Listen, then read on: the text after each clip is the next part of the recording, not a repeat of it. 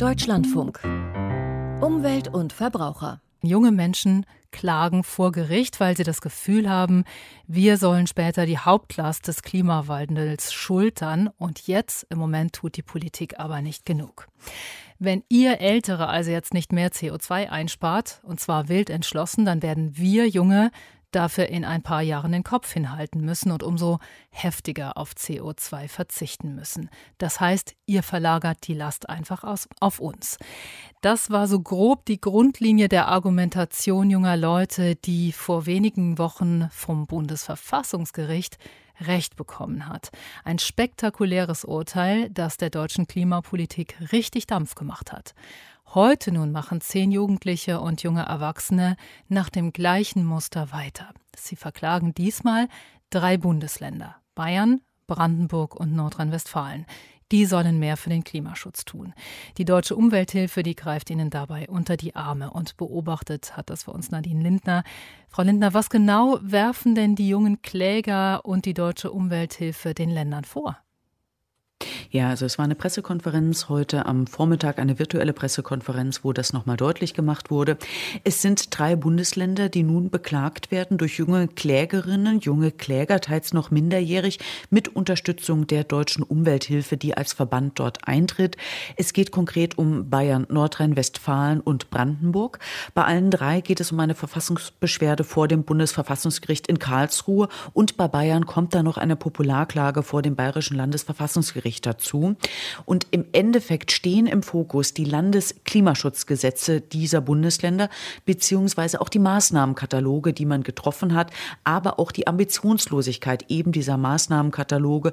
Ein Argument lautet, dass der Bund seine Klimaschutzziele ohne die Mithilfe der Länder, die entschlossene Mithilfe der Bundesländer, seine Klimaschutzziele eben nicht umsetzen kann.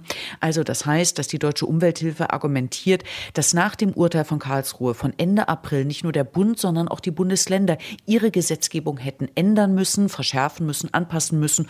Und das sei eben nicht passiert. Brandenburg zum Beispiel wird argumentiert, habe noch nicht mal ein Landesklimaschutzgesetz. Und es wird auch aufgezählt, und das war tatsächlich ein ganz interessanter Punkt, dass die Bundesländer doch auch einige gesetzgeberische Kompetenzen haben. Genannt wurde da unter anderem im Verkehrsbereich Förderung, Ausbau des ÖPNV oder Einführung einer City-Maut, Null-Emissionszone in der Stadt, wie das Land Berlin das derzeit überlegt, oder auch Förderung des Radverkehrs. Natürlich auch äh, hart umstritten, das Planungsrecht, äh, Landesplanungsrecht, was zum Tragen kommt, vor allem bei der Windkraft. Und da wird zum Beispiel bemängelt, dass in Nordrhein-Westfalen 1000 Meter Mindestabstand zwischen äh, Wohnbebauung und Windkraftanlagen gelten, was vor wenigen Tagen erst nochmal bestätigt wurde. Und das führt einfach zu einem Abflachen, zu einem Aussetzen des wichtigen Ausbaus von Windkraft unter anderem. Also Sie sagen, die Länder müssen aktiv werden. Ohne die schafft auch der Bund das nicht, das Gesamtziel. Interessant scheint mir dabei, dass Umweltaktivisten äh, sich anscheinend jetzt immer mehr darauf oder häufiger darauf verlagern, ihre Schlachten vor Gericht zu schlagen. Früher war das so gegen den Bau von Brücken oder Tunneln oder gegen Kraftwerke oder gegen Schweineställe. Jetzt werden diese Klagen umfassender und größer. Stimmt der Eindruck? Ja, ich glaube, der Eindruck, der ist nicht ganz falsch. Also Janis Grüßmann, einer der jungen Kläger aus Nordrhein-Westfalen, der hat nochmal gesagt, er sieht zum Beispiel beim Klimaschutzgesetz in Nordrhein-Westfalen einen völligen Etikettenschwindel. Deswegen geht er jetzt vor Gericht, äh, weil er möchte, dass die Maßnahmen wirkungsvoller werden.